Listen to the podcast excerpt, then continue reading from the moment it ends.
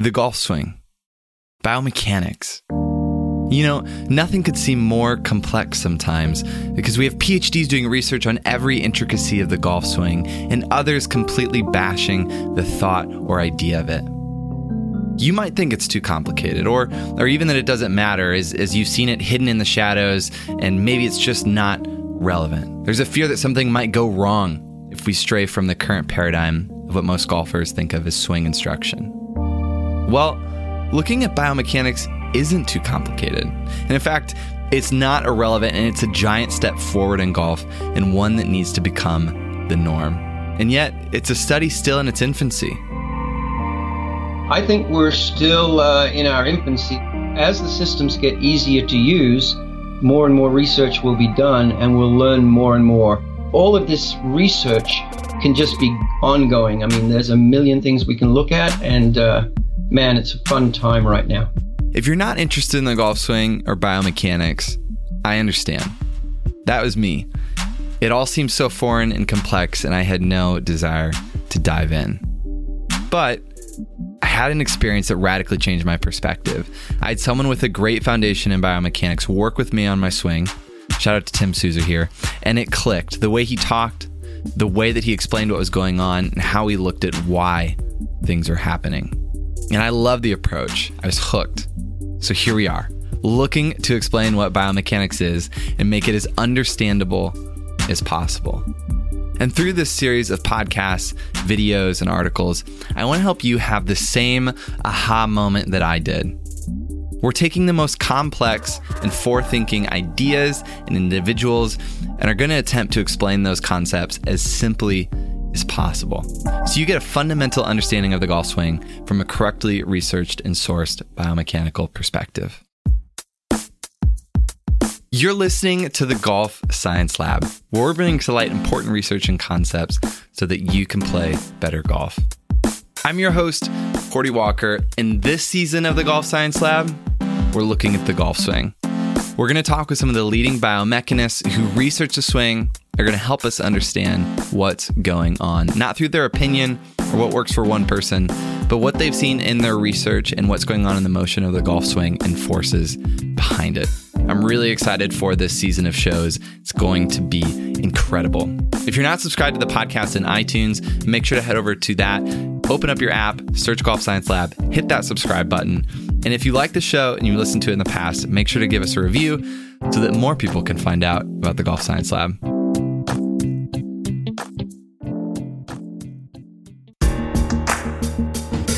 This episode is brought to you by KVest. What is KVest? Well, it's a 3D human motion learning system that helps coaches measure, assess, coach, and train to improve player performance. The part that KVest does better than anyone else is the coaching and training. Their biofeedback, which is music which lets you know when you've moved into the right position, is an experience that everyone needs to have. The first time I used it, I couldn't believe how simple it made training the golf swing with simple external feedback. It's incredible. And it's gotten even better by going from static training to movement based training with their new program called Next. Head over to k-vest.com slash GSL and watch a video of Martin Hall showing you the system in the real world. And if you're a golfer, find a coach near you that has a system. And if you're a coach, to learn more about it. Biomechanics isn't just directly related to golf. Gymnastics, tennis, track and field. In fact, we're going to hear from a US Olympic team biomechanist over this series. All of these activities can also use the term biomechanics. So, what is it?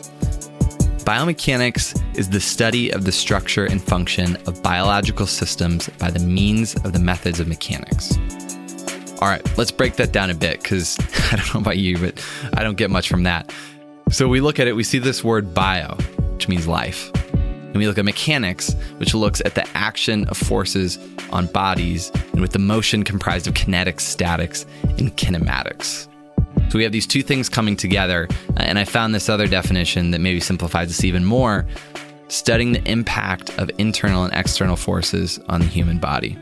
So we're trying to see what's going on in an activity, analyzing athletes, and trying to get a clear picture of what's going on, potentially why things are actually happening. And why do biomechanists do this? Well, number one is to improve performance of athletes. Biomechanists are trying to figure out what are some of the keys to improving performance for players. And we'll hear a lot about this in the series, whether it's teaching players to use the forces in the ground more effectively or looking at an optimal kinematic sequence for more efficient power. All of these things are going to help with performance and what most people think about when they hear biomechanics. And the other goal is to avoid and prevent injuries. By looking at the forces on the body and movements, it's possible to prevent or reduce the risk of injury, but this one is a bit tricky. They want to be powerful and they want to be effective. And so they'll do what it takes. And sometimes that crosses the line between performance and injury risk. They're so trained that their body is carrying huge stresses and either they're going to shorten their career or they're going to win enough tournaments that they're happy about it, but they want to perform at their absolute peak. And so a lot of times they're willing to risk that injury. Predicting injury based on, you know, um, motions is, is really, really challenging for every, you, you know, just look on the PGA tour and you could say, Hey, if you do that, you're likely to get injured. Well, there's a guy in the PGA tour does it and is not injured, you know, or, Hey, this, this swing looks pretty darn perfect by whatever measure you're using as a, as a predictor of injury someone on the tour that has that, you know, picture perfect swing is, is probably going to get injured. There are just so many factors that go into injury, you know. It's so subjective to the individual in terms of their their body's tissues ability to repair themselves, to, you know, sustain multiple repeated forces over and over again. Becomes really, really challenging to, to predict that. Those are two folks that we're going to hear from more during this series Dr. Phil Cheetham and Dr. Sasha MacKenzie. So we've covered a little bit what biomechanics means, and then these two reasons of why we have biomechanics and what biomechanists do. And no, it's not to make things endlessly complicated. That's not the role of biomechanics. The role is for coaches to take this information and to have such a good understanding of this that they're able to communicate it very simply to students. That's the role of a good coach. It's to take an in depth understanding of a topic and make it very simple, to set up a learning environment that helps a student find their solution find their way to make a change. And we'll hear from coaches throughout this season that are very good at this to interpret some of what we're going to learn from these biomechanists. Another story I want to share with you to talk about this paradigm is from Dr. Rick Jensen. He's a fantastic sports psychologist, and it pertains to a conversation that he had with a tennis coach. He asked the coach why they didn't use video and give instruction in tennis, like golf. And here's what the coach replied with. He said, Tennis pros understand how to make people better at tennis. It's not about the motion, but hitting the ball where you need to hit it in the court. And then he explained how he was working with a student. She needed more knee bend so she could increase topspin on her shots and reduce shots that flew too far and carried over the baseline. So in practice, he only hit slice shots to this student. So she was forced to react to bend her knees and go down and get this ball. The coach changed the practice environment so the student could learn this change in motion. And in my opinion, a coach needs to understand all of this biomechanics, all of what they want to do with the student's swing to get better performance or reduce injury, and then be an expert communicator and learning environment creator to help a student discover their solution. We need to understand a few other terms here before diving in, and it's kinetics and kinematics. I know, I know a lot of definitions, but hang with me here. We need to set this groundwork so that the next episodes make more sense. So, kinetics is the study of forces that produce motion. And there are really three primary forces at work that directly affect the golf club. And those three forces would be gravity, which acts at the uh, the balance point or at the center of mass of the golf club, and it's always equal to the weight of the club, and it's always acting straight down. And the second one uh, would be um, aerodynamic forces or, or air resistance. So um, those kind of resist the uh, the motion of the club, and they're actually they tend to be quite small. Um, the faster the club moves, the bigger they get, but really they're probably only going to change you know club head speed by by a couple miles per hour. Um, Ping come up with you know the, the the concept of these turbulators to try and reduce that a little bit. And so those are two gravity and air resistance. And, and the third one are the forces that the golfer's applying at the grip with their hands. And, and those by far and away are, are the major determinants of, of how the club moves. Gravity and air resistance pretty small in comparison to the, the forces the golfer's applying to the grip. The other force that we have involved here in the golf swing is the interaction between the golfer's feet and the ground. And we have an entire episode where we'll talk just about this interaction. The other term we'll look at is kinematics. So, kinematics is the description of the actual motion without regard to the forces producing it. Some of the things we look at with kinematics are position, path, displacement, speed, velocity, acceleration. That all involves kinematics. You might have heard of the kinematic sequence, which is a measurement of the rotational speeds over time. It's it's this graph with lines on it. How fast does your pelvis rotate, your lead arm, etc. Don't worry, we're going to get to that next week and you can learn all about the kinematic sequence. It's going to be fantastic. So, kinetics, kinematics, two different things. And I heard this this good trick to remember these from one of our experts we'll hear from Dr. Scott Lynn that kinematics is a study of motion and has an M in the word. So kinematics motion and kinetics forces. So kinetics doesn't have an M, so forces. So maybe that little trick will help you remember these two. I found this great quote from TPI co founder Dr. Greg Rose, and I think shares why we look at all this data in science. Check this out. If there's one thing that I've learned over the past 15 years, it is that no two golfers have the same golf swing.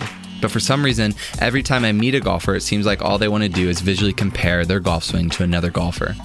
This type of mentality never made sense to me. The problem comes from us not having a better way to evaluate the golf swing.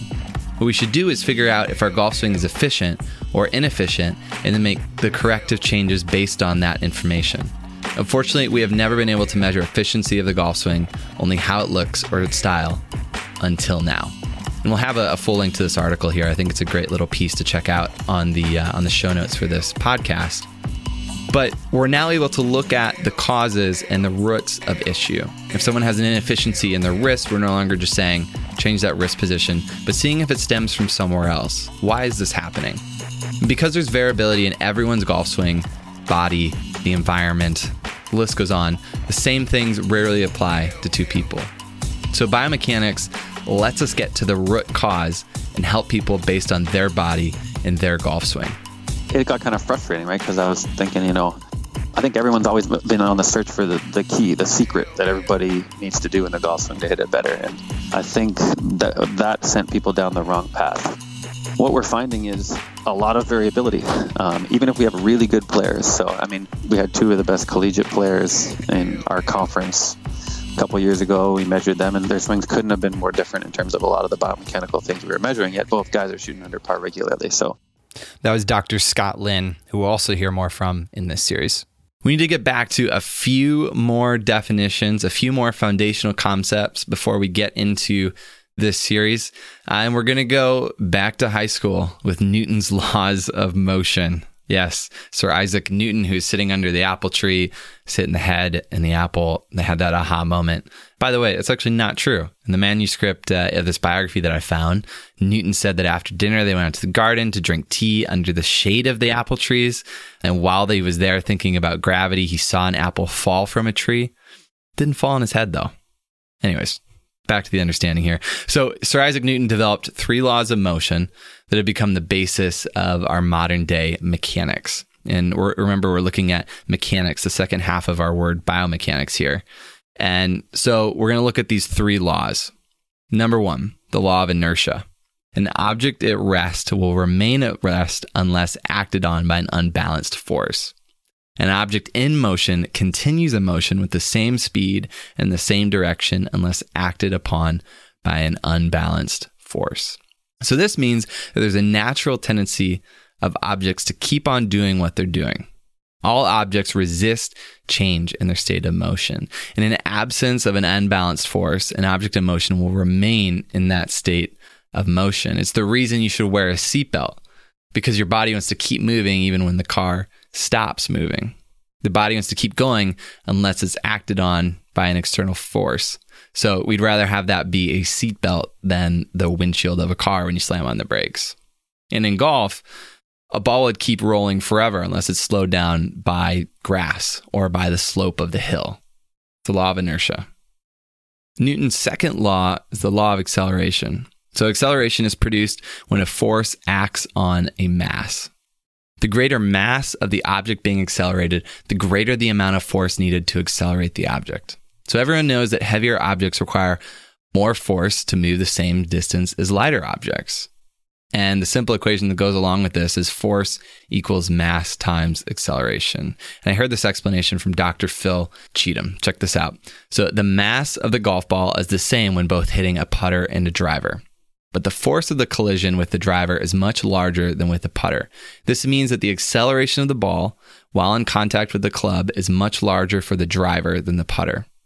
Acceleration is the change in speed over time. So larger accelerations will cause larger changes in speed for a given period of time. And as a result, the ball goes much faster in the case of a driver over a putter. Finally, Newton's third law, we're almost done, the law of action and reaction. So for every action, there's an equal and opposite reaction. Whenever an object pushes on another object, it gets pushed back in the opposite direction equally as hard. So when you push on the ground with your foot, the grass and the ground pushes back. When you hit the golf ball, the ball pushes back with the same force, equal in size and opposite direction. And we'll get more into this in future episodes. But this foundation helps us clarify a few things, gets us all on the same page going forward. Now you might be saying, hey, we didn't talk about torques, we didn't talk about ground reaction forces, you name it. Well, the likely answer is we're going to cover that. We're going to cover it in a complete podcast. And so we can go into more detail, get the definitions and the understanding, as well as examples of what's going on. So stay tuned, subscribe to the podcast, watch for these episodes coming weekly here for you. If you have a suggestion or feedback on what you think needs to be covered, head over to the article that goes along with this podcast on golfsciencelab.com and leave your idea in the comments. Or shoot us an email, hey at golfsciencelab.com. Thank you so much for joining us. Make sure to head over to golfsciencelab.com slash insider to get access to the content first and stay up to date on what we're documenting in golf science. This episode was hosted and written by me, Cordie Walker. You can follow me on Twitter at Cordie Walker and was edited, mixed, and produced by Just Hit Publish Productions. Music includes Drop of Water in the Ocean by Broke for Free, licensed under Creative Commons by 3.0. Vault by Jahzzar, licensed under Creative Commons by Share Alike 4.0. Bodies by Jahzzar, licensed under Creative Commons by Share Alike 4.0. And we'll see you all next time in the Golf Science Lab.